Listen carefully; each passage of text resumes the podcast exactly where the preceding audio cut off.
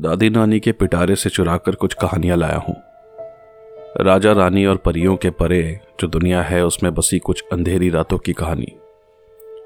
मैं हूँ अंकद बोस, और यह है भय ओरिजिनल्स, जहाँ मैं आपको सुनाऊँगा कुछ दिल को दहला देने वाली ओरिजिनल हॉरर स्टोरीज। कहानियों से जुड़े रहने के लिए मेरे चैनल को सब्सक्राइब करना ना भूलें। तो आइए, मैं कुछ पन्ने पलटता हूँ और आपको सुनाता हूँ। भय से भरी हुई एक दास्तान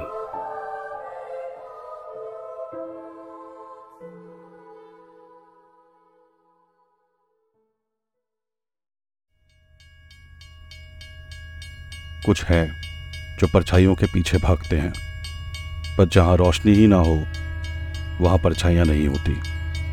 सिर्फ़ काला घना अंधेरा होता है, और उस अंधेरे में छुपे होते हैं कई रास।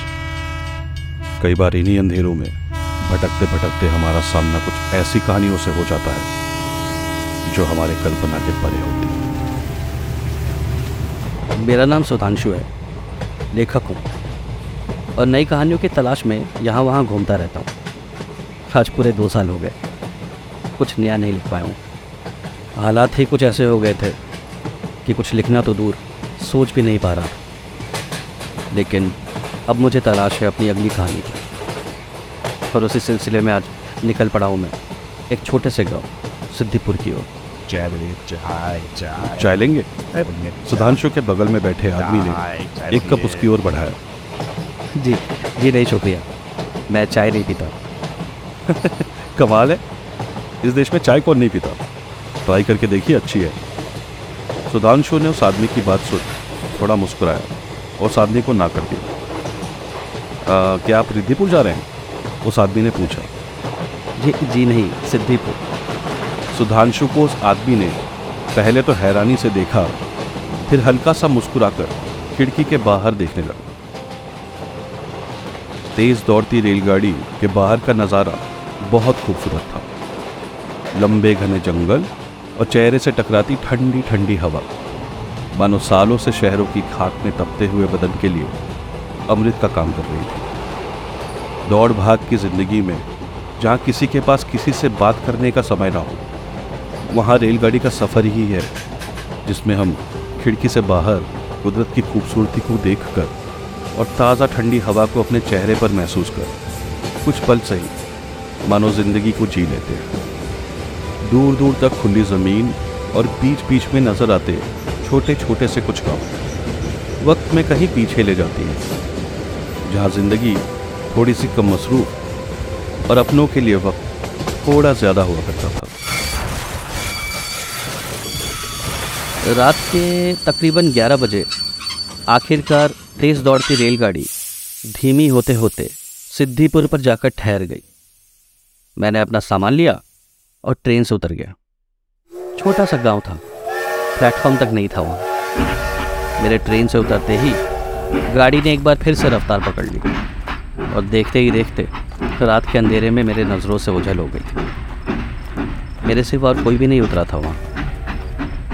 थोड़ा सा आगे गया तो कोहरे में पटरी से थोड़ा दूर सिद्धिपुर का स्टेशन जैसा कुछ नज़र आया।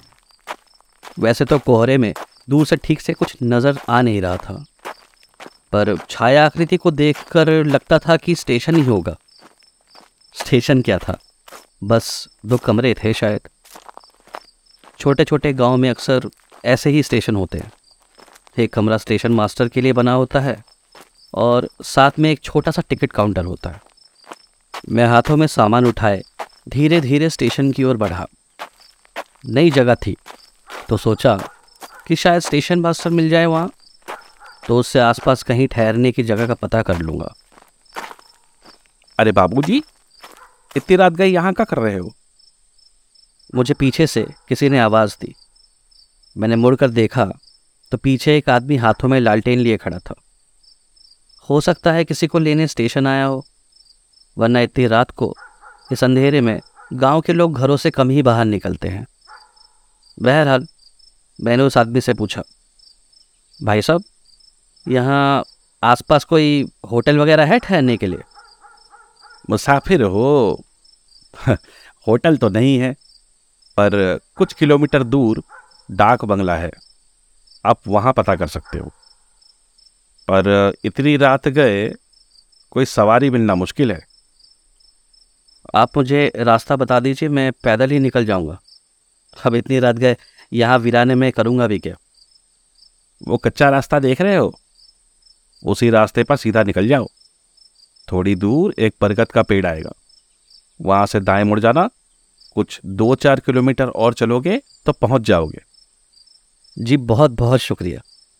मैंने मुस्कुराया और उस कच्चे रास्ते की तरफ़ चल पड़ा। यहाँ इस गाँव में कभी कभी रात में बहुत कुछ सुनाई और दिखाई देता है साहब। आप रुकना मत चुपचाप चलते जाना। और अगर पीछे से कोई आवाज़ दे तो पलट कर मत देखना। उस आदमी ने मुझसे कहा मैंने पीछे पलट कर देखा तो वो आदमी मुझे ही देख रहा था। उसकी ये बात मुझे कुछ अजीब तो लगी, पर मैंने कुछ पूछा नहीं और चल पड़ा। वैसे भी गाँव में कुसंस्कार बहुत होते हैं। लोगों की मान्यताओं और अंधविश्वास में अक्सर धागे भर का फ़र्क होता है। मैं इन सब चीज़ों में नहीं मानता। वैसे भी ये भूत प्रेत की बातें किस्से कहानियों में ही अच्छी लगती हैं। सच्चाई से इनका दूर दूर तक कोई वास्ता नहीं। कच्चे रास्ते के दोनों ओर घना जंगल था। दूर दूर तक सिवाय मेरे और चाँद की रोशनी में दिखते मेरी परछाई के सिवा और कुछ भी नहीं था। ना कोई इंसान, ना मकान, बस रात के अंधेरे में कुछ उल्लू और सियार की आवाज़ें ही थी, जो इस लंबे सुनसान रास्ते पर मेरे साथ चल रही थी। काफ़ी देर तक चलने के बाद मैं उस आदमी के बताए अनुसार उस बरगद के पेड़ तक पहुँच गया। काफ़ी पुराना पेड़ था। नहीं भी तो कम से कम 200 साल का तो होगा। लंबी लंबी टहनियों से लटकती मोटी मोटी जड़ें चाँद की रोशनी में काफ़ी भयावह लग रही थी। ऐसा लग रहा था जैसे किसी चुड़ैल के बाल हवा में लहरा रहे हो। उस आदमी के कहे अनुसार मैं वहाँ से दाई ओर मुड़ गया और तकरीबन तीन किलोमीटर और चलने के बाद मुझे वो डाक बंगला आखिर का नज़र आया। डाक बंगला तो सिर्फ़ वो नाम के लिए था। मानो किसी ज़मींदार की हवेली हो पूरी हवेली चारों तरफ़ से पेड़ों से घिरी हुई थी। काफ़ी बड़े इलाके में पना हुआ था वो डाक बंगला। मैंने गौर से देखा तो एक कमरे की रोशनी जल रही थी। मैंने चैन की सांस ली कि चलो, अंदर कोई है। आखिरकार मुझे ठहरने की जगह मिल ही गई। दरवाज़ा खटखटाकर, किसी के दरवाज़ा खोलने का इंतज़ार करते करते मैंने अपनी शर्ट की पॉकेट से सिगरेट का पैकेट निकाला और एक सिगरेट जला ली। काफ़ी देर से तलब सी लगी थी। एक कश लेते ही मानो दिमाग कुछ पलों के लिए चकरा सा गया। सर्द रात में सिगरेट के उस धुएँ ने मानो शरीर में थोड़ी सी गर्माहट ला दी थी। जी? सामने वाला दरवाज़ा खुला तो मैंने देखा, धोती कुर्ता पहने हुए एक आदमी सामने खड़ा था। शायद डाक बंगले का केयर टेकर था। जी जी, नमस्ते। मैं अभी अभी यहाँ पहुँचा हूँ। रुकने के लिए जगह की तलाश में था तो किसी ने यहाँ का पता बता दिया। मैं बहुत उम्मीद से उस आदमी की तरफ़ देखते हुए बोला आइए आइए। और ये सामान हमको पकड़ा दीजिए। जी आ, कोई बात नहीं। मैं उठा लूँगा। उस आदमी ने दरवाज़ा बंद करते हुए मुझे उसके पीछे पीछे चलने को कहा। उसके पैरों में कुछ दिक्कत थी शायद। अजीब से लंगड़ा लंगड़ा का चल रहा था। जैसे पैर की हड्डियाँ टूटकर कभी जुड़ी ना हो। अंदर से डाक बंगला बहुत ही शानदार था। कोनों में लोगों के बैठने के लिए लकड़ी के सोफे और कुर्सियाँ लगी थी। फर्श पर बेहद ही खूबसूरत सा एक कालीन बिछा था और कमरे के ठीक बीचों बीच एक बड़ी सी झूमर थी और बीच में एक बड़ी सी डाइनिंग टेबल। ऐसा आलीशान डाक बंगला मैंने पहले कभी तो नहीं देखा था। मेरा सोचना ठीक था। सरकार ने शायद किसी ज़मींदार के बंगले को डाक बंगले में तब्दील कर दिया था। और अंदर का सामान भी ज्यों का त्यों छोड़ दिया था? आप बुरा ना माने तो आपसे एक बात पूछूँ। आपके पैरों को क्या हुआ? ये कई साल पहले एक हादसे में पैरों की हड्डियाँ ऐसी टूटी कि आज तक भी एक कदम रखते हैं तो रह रह कर दर्द उठता है। होते हैं कुछ जख्म जो वक्त के साथ भी नहीं बढ़ते। ये डाक बंगला तो बहुत खूबसूरत है। ये पहले यहाँ के ज़मींदार ठाकुर अर्जुन सिंह का हुआ करता था। बाद में सरकार ने उनसे खरीद लिया और इसे डाक बंगले में तब्दील कर दिया। कितना पुराना होगा ये? मुझे ठीक से तो मालूम नहीं लेकिन गाँव वाले कहते हैं कि इसे सोलहवीं सदी में ज़मींदार के पूर्वजों ने बनाया था। अच्छा। जी आओ मैं आपको आपका कमरा दिखाता हूँ। वो आदमी मुझे सीढ़ियों से ऊपर बने एक कमरे की ओर ले गया। ऊँची छत मोटी मोटी दीवारें बड़ी बड़ी खिड़कियाँ और एक बड़ी सी लकड़ी की अलमारी। बीच में एक बड़ा सा पलंग और उसके ठीक ऊपर एक पंखा लगा हुआ था। पलंग से तीन फीट दूर एक छोटा सा टेबल और दो कुर्सियाँ भी थी। काफ़ी बड़ा सा कमरा था। सही पूछो तो शहर के मेरे फ्लैट के बराबर था यह कमरा। साहब मैं गर्म पानी कर दूँ? आप नहाएँगे? उस आदमी ने मेरा सामान कमरे के कोने में रखा। आ, नहीं अब सुबह ही नहाऊँगा। वैसे भी रात के डेढ़ बज चुके हैं और ठंड भी बहुत है। ठीक है आप कपड़े वगैरह बदल कर नीचे आ जाइए। मैं आपके लिए खाना लगाता हूँ। गेस्ट बुक में एंट्री आप कल सुबह कर देना। वो आदमी ये बोलकर दरवाज़ा बंद करके कमरे से बाहर निकल गया। मैंने भी सोचा कि फटाफट से कपड़े बदल लेता हूँ। वैसे भी भूख और थकान से पूरा शरीर टूट रहा था। तो मैंने कपड़े बदले और नीचे के कमरे में बने खाने की मेज़ पर जाकर बैठ गया।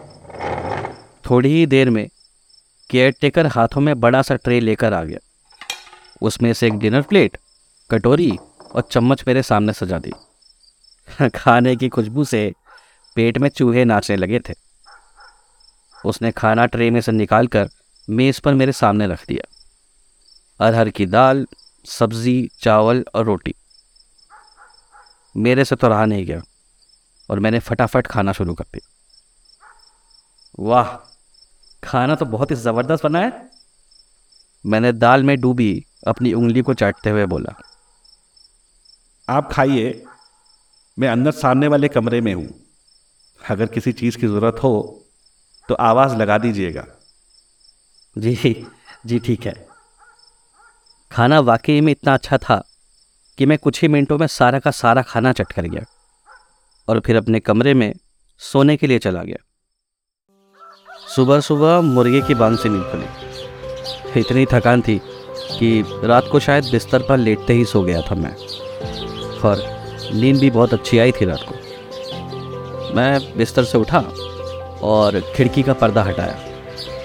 तो बाहर हल्की हल्की सी धुंध अभी भी थी और सूरज बस निकल ही रहा था।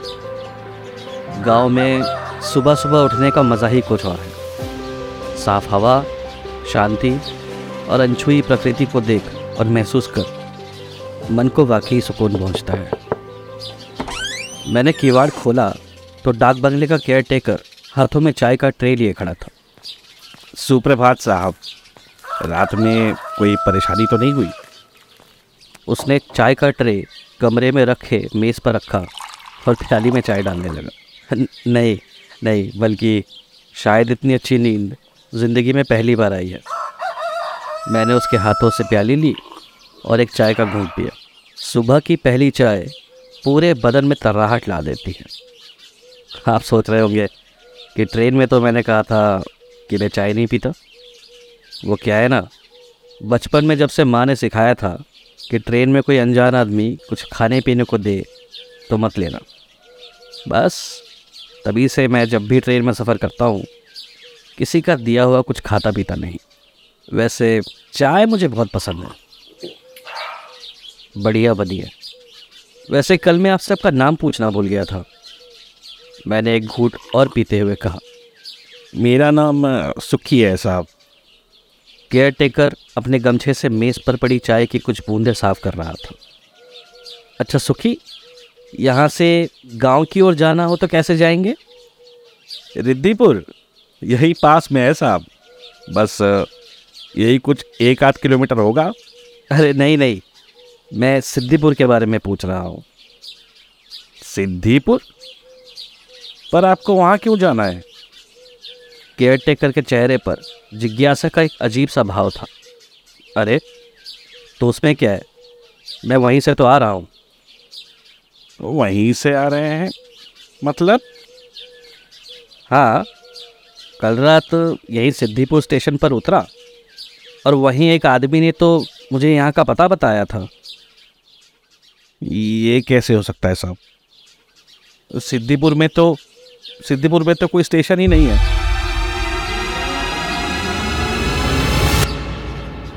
हाँ कभी कभी गाड़ी को सिग्नल नहीं मिलता तो कुछ देर के लिए रुक जाती है बस।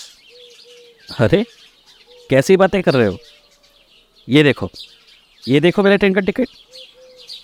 मैंने अपनी पैंट की बाई जेब से ट्रेन का टिकट निकाल कर उसको दिया। साहब आपने शायद गौर नहीं किया। इस पर रिद्धिपुर लिखा हुआ है। वो क्या है? छोटा सा कस्बा है। तो आज भी सबको नहीं पता।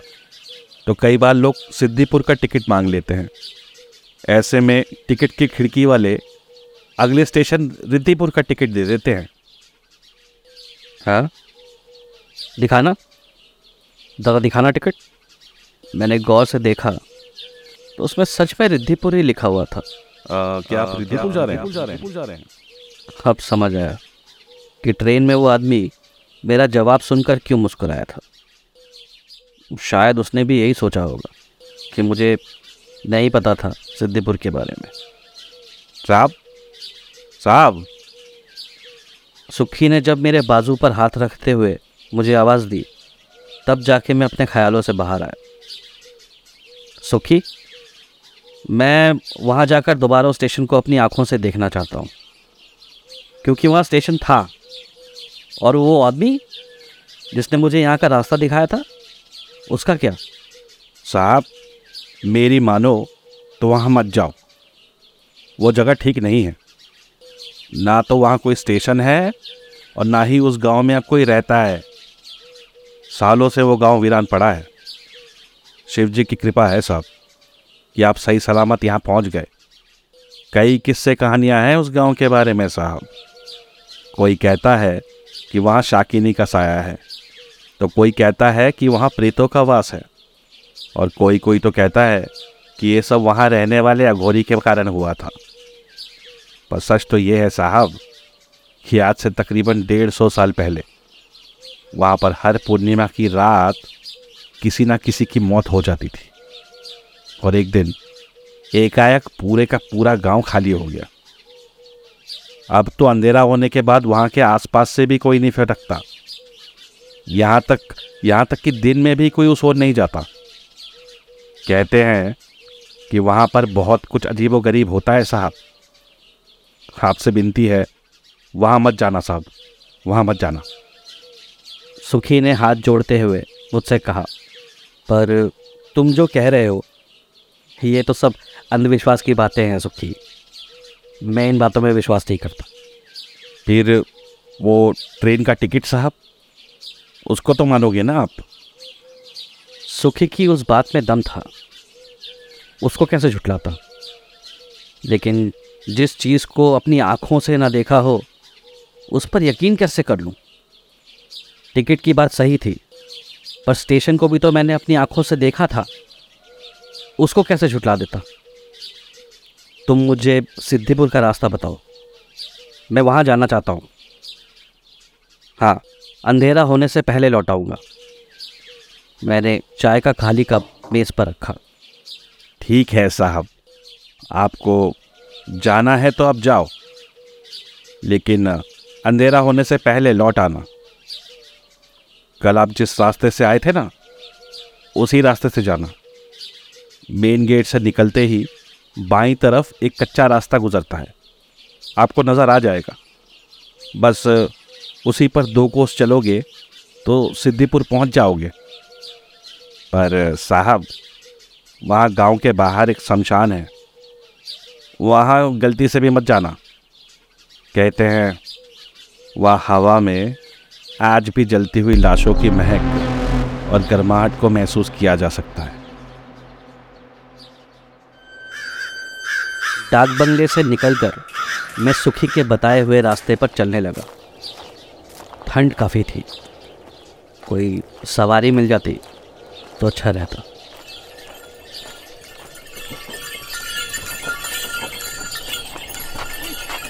कहीं जा रहे हैं साहब। बोलिए तो हम छोड़ दें आपको। सर पर गमछे के कारण उसका चेहरा नज़र नहीं आ रहा था। पर मैं उसको देखकर मनी मन बहुत खुश हुआ कि चलो, अब इस ठंड में चल कर नहीं जाना पड़ेगा। मैं बैलगाड़ी के पीछे की तरफ़ चढ़कर बैठ गया और बैलगाड़ी एक बार फिर से चल पड़ी। पर बैठते ही एहसास हुआ कि हल्की हल्की अजीब सी बदबू आ रही थी उस बैलगाड़ी में। कुछ मरकर सड़ गया हो जैसे ये बदबू कैसी है? मैंने अपनी जेब से रुमाल निकालकर अपनी नाक पर रखा। मुर्दा गाड़ी है साहब इसमें लावारिस मुर्दों को शमशान लेके जाता हूँ।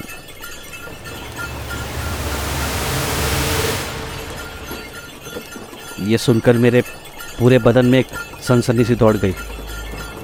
अरे अरे गाड़ी रोको। मुझे ये उतार दो। क्या हुआ साहब? डर गए का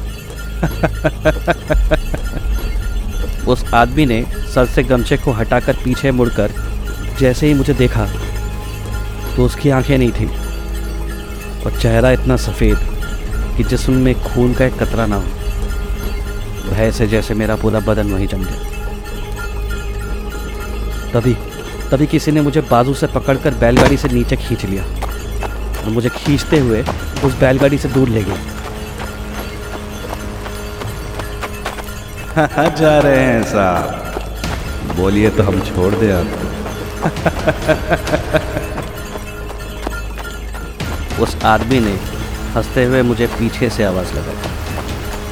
थोड़ी दूर जाके मैंने मुड़कर पीछे देखा तो बैलगाड़ी कुछ आगे जाकर आँखों के सामने से हवा में उछल हो गई।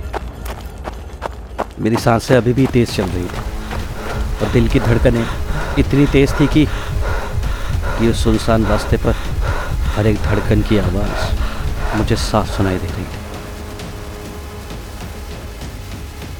कौन हो तुम? यहाँ इस वीराने में क्या कर रहे हो? मैंने अपनी दाई ओर देखा तो एक आदमी खड़ा था। बदन इतना पतला कि जिसम की एक एक हड्डी नज़र आ रही थी। लंबे उलझे हुए बाल बड़ी सी दाढ़ी और चेहरे के अंदर तक धंसी हुई आँखें। काले वस्त्रों में लिपटा हुआ वो आदमी मुझे ही देख रहा था। आप अ, अ, आप कौन हैं? मैंने कांपते होठों से पूछा। असुरों के इस गाँव में एक अकेला ज़िंदा इंसान। उस आदमी ने नीचे पड़े अपने कमंडल को उठाया। असुर? मेरी कुछ समझ में नहीं आ रहा था। घबराओ मत। आओ। आओ मेरे साथ। उसने मुझे अपने साथ चलने को कहा। मैं उसके पीछे पीछे चलते हुए एक छोटी सी कुटिया के पास जाके रुका। अंदर से किसी साधु सन्यासी की कुटिया लगती थी। ज़मीन पर सोने के लिए एक चादर कोने में एक चूल्हा और दो बर्तन के सिवा और कुछ भी नहीं था कुटिया में। तुम यहाँ क्या कर रहे हो? वो नीचे बैठा और मुझे बैठने का इशारा किया। यहीं ज़मीन पर बैठ जाओ। देख ही रहे हो सन्यासी की कुटिया है। मैं उसके सामने ज़मीन पर बैठ गया। वो वो वो, वो सब क्या था? मेरी घबराहट मेरी आवाज़ में घर किए हुए थी। कोई भी समझ जाता कि मैं अंदर तक सहम चुका था। असुर अगर मैं वक्त पर नहीं पहुँचता तो आज तुम्हारा बच पाना मुश्किल था। उस सन्यासी ने अपने कमंडल को मेरी ओर बढ़ाया। पानी पी लो। मैंने उनसे वो कमंडल लिया और एक ही घूंट में काफ़ी सारा पानी पी गया। असुर? पर असुर तो इंसानों जैसे नहीं दिखते। वो तो मायावी जीव होते हैं ना? मैंने मैंने पढ़ा है उनके बारे में। पर पर वो तो सिर्फ़ किस्से कहानियों में ही होते हैं। असुर हमसे अलग नहीं होते, बल्कि हमारे अंदर ही होते हैं। हर इंसान में एक देव और एक असुर बसता है। जैसे कि एक गाँव जहाँ सबके सब असुर है। मतलब? सिद्धिपुर एक वक्त में काला जादू नरबली और शैतान की पूजा का गढ़ हुआ करता था। दूर दूर से लोग यहाँ आते थे अपना काम करवाने। पर काली शक्तियों की एक खासियत होती है।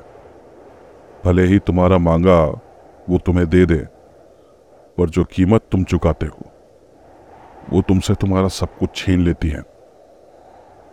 कुछ ऐसा ही हुआ था यहाँ, सिद्धिपुर के लोगों के साथ। लेके आ उसको जल्दी यहाँ। मेरा मेरा काम तो हो जाएगा ना। पैसे लाओ। हाँ इसमें पूरे पैसे हैं। काली अंधेरी रात में उल्लू और सियारों की आवाज़ के बीच कई चिताएँ जल रही थी। जलती हुई लाशों की महक और उन चिताओं से निकलती हुई गर्माहट को हवा में साफ़ महसूस किया जा सकता था। इतनी अजीब सी बात है कि जीते जी जिस शरीर पर हमें इतना नाज होता है, मरने के बाद वही शरीर ठंडा शिथिल पड़ जाता है। और वो जिस्म जिस पर कभी आँच के छूने पर भी दर्द उठता था, वही शरीर एक दिन आग के सपूत हो जाने पर भी एक आह तक निकल अरे, लेके आना जल्दी। बैग दूसरे आदमी के हाथ से लेते हुए, उस आदमी ने किसी को दोबारा आवाज़ लगाई। सामने से एक आदमी एक बेहोश पड़ी लड़की को कंधे पर उठाकर ला रहा था। अठारह उन्नीस साल की होगी। उसे लाकर उसने एक बली वेदी पर रख दिया और फिर उस दूसरे आदमी ने उस बैग को खोलकर उसमें से पैसे निकालकर गिनने लगा। पैसे गिनकर उसे थामे, वो बाकी दोनों के साथ वहीं खड़ा हो गया। पहले आदमी ने सामने पड़ी धारदार कुल्हाड़ी को उठाते हुए उसे तेज़ी से हवा में लहराया और फिर आगे जो हुआ, उसकी कल्पना करने की भी ज़रूरत नहीं थी। आखिरी वक्त में होश में आई उस बेबस लड़की की चीख ने जैसे पूरी कायनात से एक अंतिम बार ज़िंदगी की गुहार लगाई हो। पर आज जैसे कुदरत भी नींद की चादर ओढ़े सो रही थी। बिना सर का वो शरीर थोड़ी देर तक तो वहीं छटपटाता रहा। और फिर शमशान की आग में चल रहे बाकी शरीरों की तरह शिथिल पड़ गया। जा, तेरा काम हो गया। अब तुझे कारोबार में मुनाफा कमाने से कोई नहीं रोक सकता। तेरे सारे शत्रुओं का विनाश हो। शैतान की कृपा तेरे सर पर हमेशा बनी रहे। जिस शख्स ने पैसे दिए थे, उसके चेहरे पर एक बड़ी सी मुस्कान थी। अपने स्वार्थ के लिए किसी मासूम की बलि देकर कामयाबी की तलाश करते हुए इंसान का चेहरा देखा है कभी? ऐसी हैवानियत से भरी शक्ल रोज रोज देखने को नहीं मिलती। उस आदमी ने वहाँ से जाते हुए अपनी करनी पर पलट कर भी नहीं देखा। गजेंद्र, इस लाश को उठाकर उस चिता में डाल दे। सामने लकड़ी की बनी चिता पहले से ही तैयार थी। उस लड़की के सर और धर को उसमें डालकर दूसरे आदमी ने थोड़ा तेल छिड़का और माचिस की तिल्ली से आग लगा दी। उसके जलते ही हवा में थोड़ी सी महक और गर्माहट और बढ़ गई। अपने स्वार्थ को पूरा करने के लिए आदमी कैसे इंसान से हैवान बन जाता है। इसका जीता जागता उदाहरण है ये सिद्धिपुर। और तुम यहाँ मरने के लिए चले आए। फिर? फिर क्या हुआ बाबा?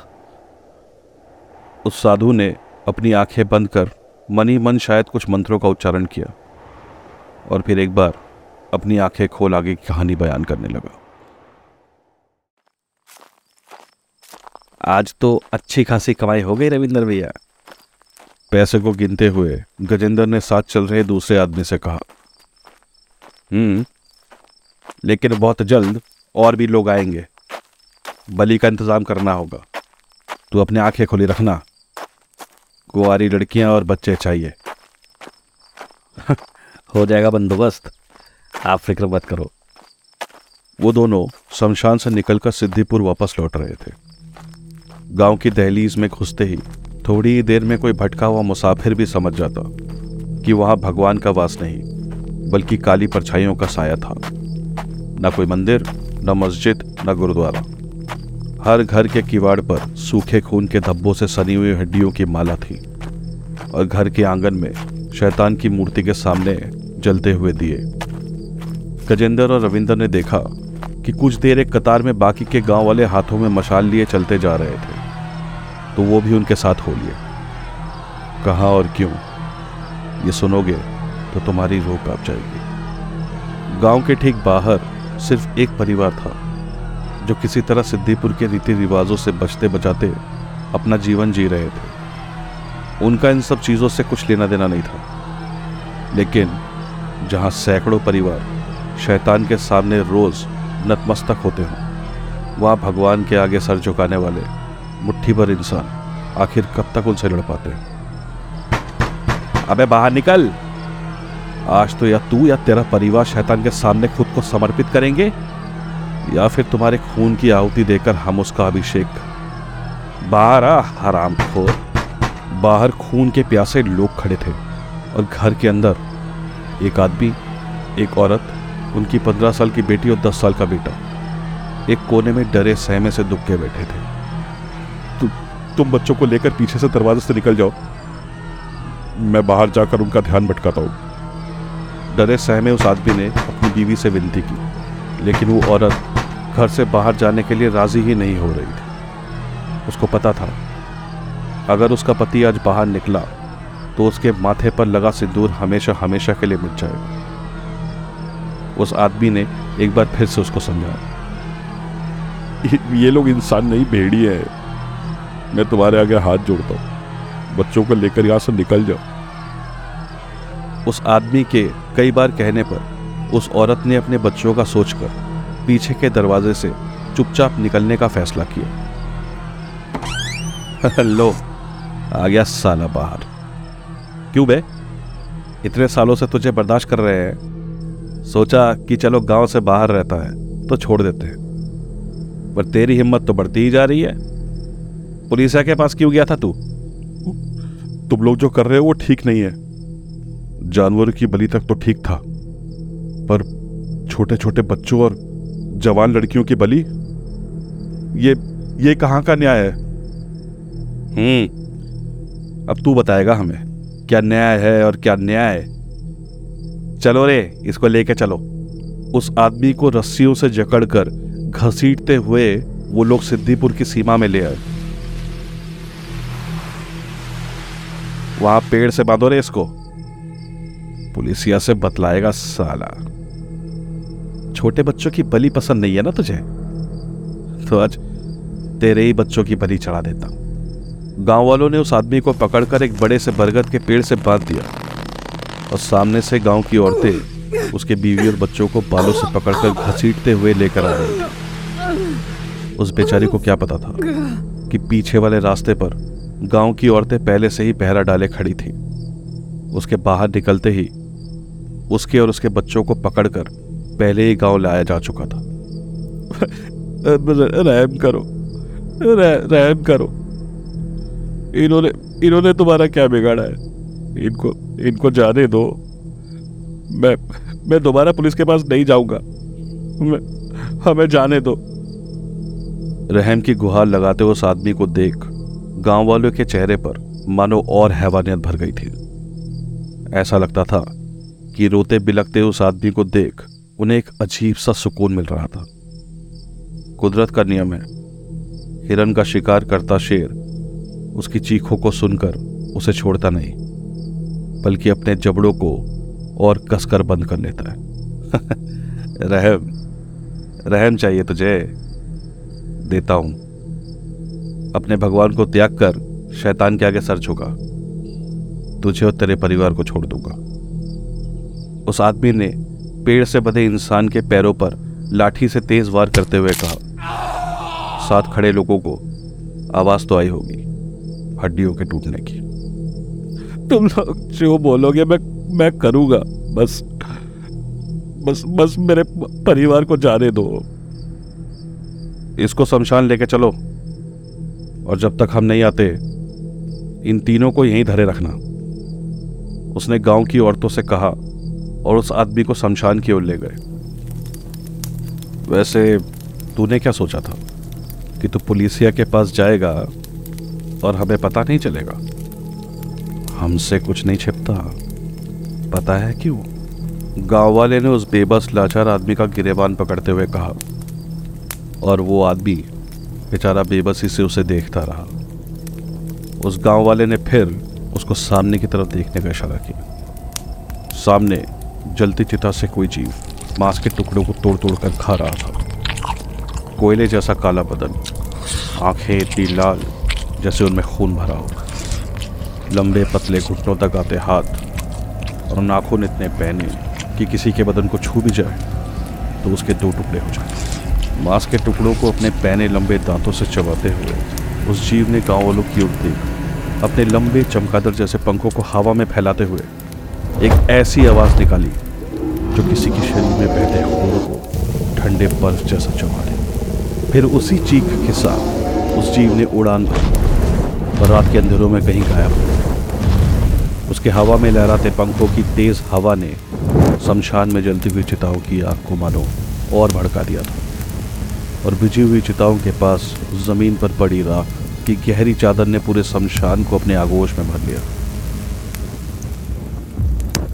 अपने भगवान को देखा है तूने कभी? पर हमने अपने भगवान को देखा है। हे, हे राम। चुप कर। शैतान के घर में आकर भगवान का नाम लेता है। मुँह बंद रख। नहीं तो इसी कुलाड़ी से अभी तेरा सर धड़ से लग कर दूँगा। ये ले इस खून को अपने माथे पर लगा और शैतान की शरण में आ। नहीं नहीं। मैं मैं ये नहीं करूँगा।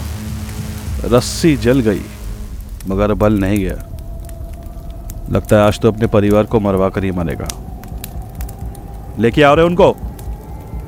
शायद उस गाँव वाले को मालूम था कि भगवान का नाम जपने वाला वो आदमी इतनी आसानी से शैतान के आगे सर नहीं झुकाएगा। इसीलिए उसके परिवार को भी गाँव की औरतें पीछे पीछे वहीं शमशान में ले आई थी।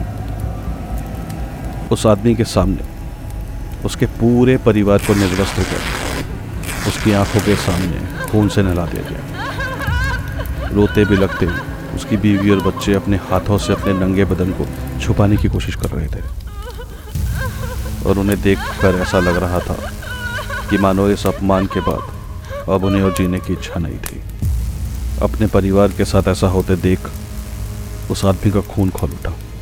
इंसान नहीं असुर हो तुम सबके सब। असुर। गाँव वालों को मानो ये सुनकर उसकी बेबसी पर ठहाके लगाने में मज़ा आ रहा था। सच कह रहा था वो आदमी। कोई भी इंसान इतना निर्दयी कैसे हो सकता है? शायद वो सब के सब अपनी इंसानियत खोकर सच में असुर बन चुके थे।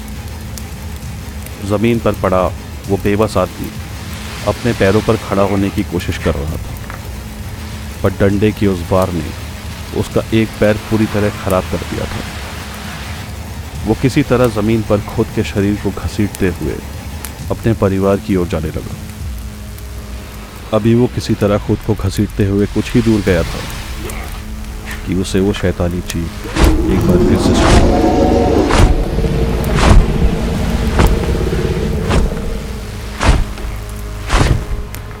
ऊपर आसमान में चाँद को अपने लंबे पंखों से ढकता हुआ वो जीव हवा में लहरा रहा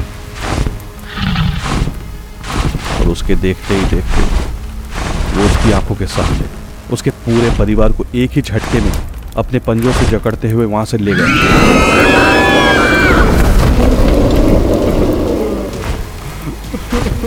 वहाँ पर सभी ज़मीन पर नतमस्तक थे। और उस भीड़ में सिर्फ़ एक ही इंसान था। जो सिसक सिसक कर रोते हुए अब भी अपने भगवान को याद कर रहा और वो बेबस इंसान कर भी क्या सकता अब कहा है तेरा भगवान? इसको उठाकर गाँव की सीमा के बाहर फेंक दो। हुक्का पानी बंद कर दो इसका। इसका ज़िंदा रहना ज़रूरी है, ताकि बाकी सबके लिए इसकी कहानी एक मिसाल बन जाए। और हमारे खिलाफ आवाज़ उठाने से पहले लोग सौ बार सोचे। आप जो कह रहे हो, वो अविश्वसनीय है। इंसान इंसान इतना निर्दयी कैसे हो सकता है? उस लाचार परिवार की आप बीते सुनकर मेरी भी आँखों में आँसू आ गए थे। उस बेचारे को गाँव वालों ने उठाकर सिद्दीपुर की सीमा के बाहर फेंक दिया। भूखा, प्यासा, वो खुद को कई दिनों तक घसीटता रहा। फिर एक दिन उस वीरान पड़े डाक बंगले में उसकी लाश मिली।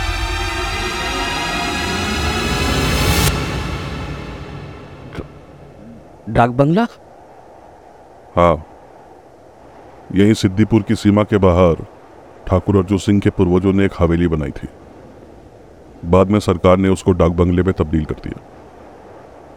फिर कुछ सालों बाद उसको भी बंद कर दिया। अब तो हवेली के नाम पर वहाँ बस एक खंडर बचा है। आप बुरा ना माने तो आपसे एक बात पूछूँ। पूछूँ आपके पैरों को क्या हुआ? क्या हुआ? ये ये कई साल पहले एक हादसे में पैरों की हड्डियाँ ऐसी टूटी कि आज तक भी कदम रखते हैं तो रह रह कर दर्द होता है। होते हैं कुछ जख्म जो वक्त के साथ भी नहीं बढ़ते। सिहरन सी तोड़ गई थी मेरे पूरे बदन में। उस उस उस आदमी का नाम सुखी था क्या? तुम्हें कैसे पता? मैं कल रात उसी डाक बंगले में था। उस सन्यासी ने मुझे एकटक घूरते हुए देखा। शायद वो समझ गया था कि क्या हुआ होगा। वो मुझे वापस उसी हवेली में ले गया। बाहर का मेन गेट जंग खाकर आधा टूट चुका था। अंदर कोई लॉन नहीं था। सिर्फ़ झाड़ियाँ और घने पेड़ थे। और सामने थी खंडर में तब्दील हुई टूटी फूटी से एक वीरान हवेली। तुम आज ही रिद्धिपुर के लिए निकल जाओ। वहाँ के स्टेशन से तुम्हें शहर के लिए रेलगाड़ी मिल जाएगी। रात होने को है। अभी चले जाओ। अंधेरा होने से पहले पहुँच जाओगे। मैं अंदर से भयभीत तो था पर एक सवाल था, जो मुझे अभी भी परेशान कर रहा था। बाबा सिद्धिपुर के, सिद्दीपुर के लोगों का क्या हुआ? हींग और मृत्यु की गंध छुपाते नहीं छुपती। आसपास के गाँव से जब जवान लड़कियाँ और बच्चे गायब होने लगे तो लोगों को सिद्धिपुर में हो रहे शैतानी रीति रिवाजों का पता चला। फिर क्या था? एक दिन सबने मिलकर सिद्धिपुर के लोगों समेत पूरे गाँव को आग लगा दी। आग ने उनके शरीर को तो जला दिया। लेकिन शैतान से अपनी रूह का सौदा करोगे तो मृत्यु उपरांत मोक्ष नहीं मिलता। मिलता है तो अपने कर्मों के अनुसार दंड, और कभी ना खत्म होने वाला एक अभिशाप। जिन्होंने अपना पूरा जीवन इंसान ना होकर असुर के जैसे जिया हो, मृत्यु के बाद वो असुर ही बनता है। हम सब में एक देव और एक असुर बसता है। हम कैसे जीते हैं वही हमारे आगे का भाग्य तय करता है। और वो जीव उसका क्या हुआ? शमशान पर काल भैरव कवच का पहरा बिठा दिया गया। शैतान और भगवान के बीच अनंत काल से युद्ध चलता आ रहा है।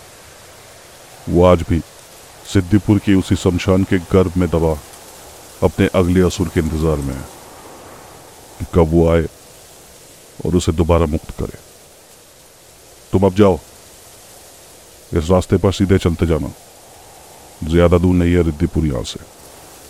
सूरज ढलने के बाद यहाँ उन बेचैन असुरों की आत्माएँ भटकने लगती हैं। कल रात तो तुम बच गए। पर अपने भाग्य को ज़्यादा आजमाना नहीं चाहिए। जाओ। मैंने उस साधु का आशीर्वाद लिया और तेज कदमों से वहाँ से रिद्धिपुर की ओर चल पड़ा। सूर्य और मेरे बीच मानो जंग छिड़ी थी। उसके ढलने से पहले मुझे किसी भी हाल में रिद्धिपुर पहुँचना था।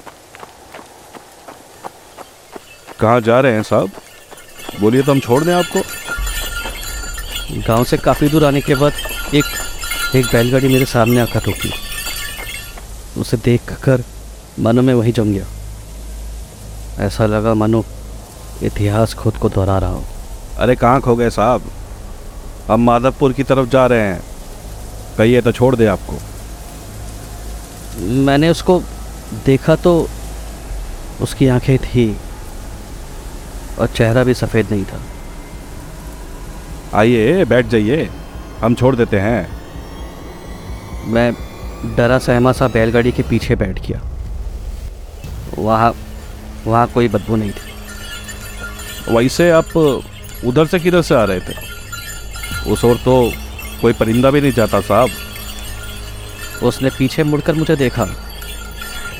उसकी आँखें अभी भी थीं। आप हमको ऐसे काहे देख रहे हैं? जैसे कि हमको न भूत हो? मैंने उसके बातों का कोई जवाब नहीं दिया। उस तरफ़ सिद्दीपुर हुआ करता था साहब। बड़े बुज़ुर्ग बतलाते हैं कि वहाँ के लोग शैतान की पूजा करत रहे। कहते हैं कई सालों पहले, जब जवान लड़कियाँ और बच्चे गायब होने लगे तो रिद्धिपुर के लोगों ने सिद्दीपुर के गाँव वालों समेत पूरे गाँव को आग लगा दिया। फिर सुने उधर शमशान में किसी अगोरी बाबा ने कुछ पूजा पाठ करके शैतान को उसी शमशान में कैद कर दिया। कुछ सालों तक उस गाँव और शमशान की वो अकेले ही पहरेदारी करते रहे। फिर एक दिन, वहीं गाँव में बनी अपनी कुटिया में अपना शरीर त्याग दिया। अब तो अब तो कोई वहीं जाता नहीं है। कहते हैं कुछ भूले भटके मुसाफिरों को वो आज भी नज़र आ जाते हैं। तुम तुम मुझे रिद्धिपुर रेलवे स्टेशन तक छोड़ दोगे? मैं बस उस जगह से निकलना चाहता था। हाँ हाँ साहब। बस दो ही ठो मिनट में पहुँच जाएँगे। थोड़ी देर में स्टेशन भी आ गया और मैं बैलगाड़ी से उतर गया। मैं बिना वक्त ज़ाया किए तुरंत टिकट खिड़की पर गया और अगली गाड़ी की टिकट ले ली। ट्रेन बस आधे घंटे में आने वाली थी।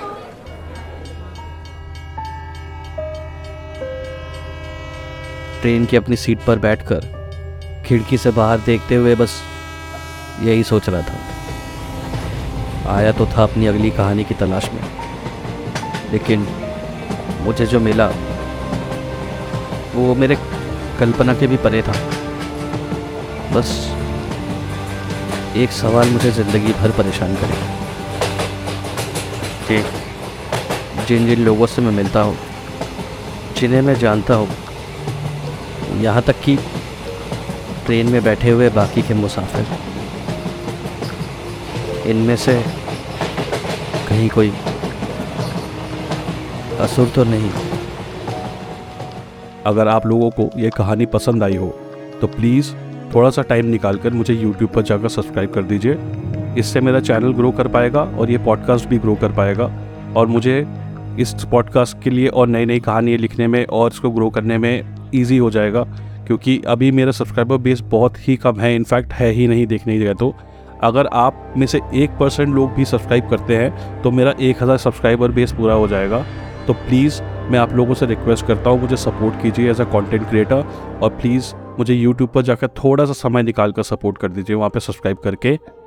I am really really thankful to all of you for supporting supporting me for such a long time and i look forward to your support. तो प्लीज़ प्लीज़ मिलते हैं अगली कहानी पर।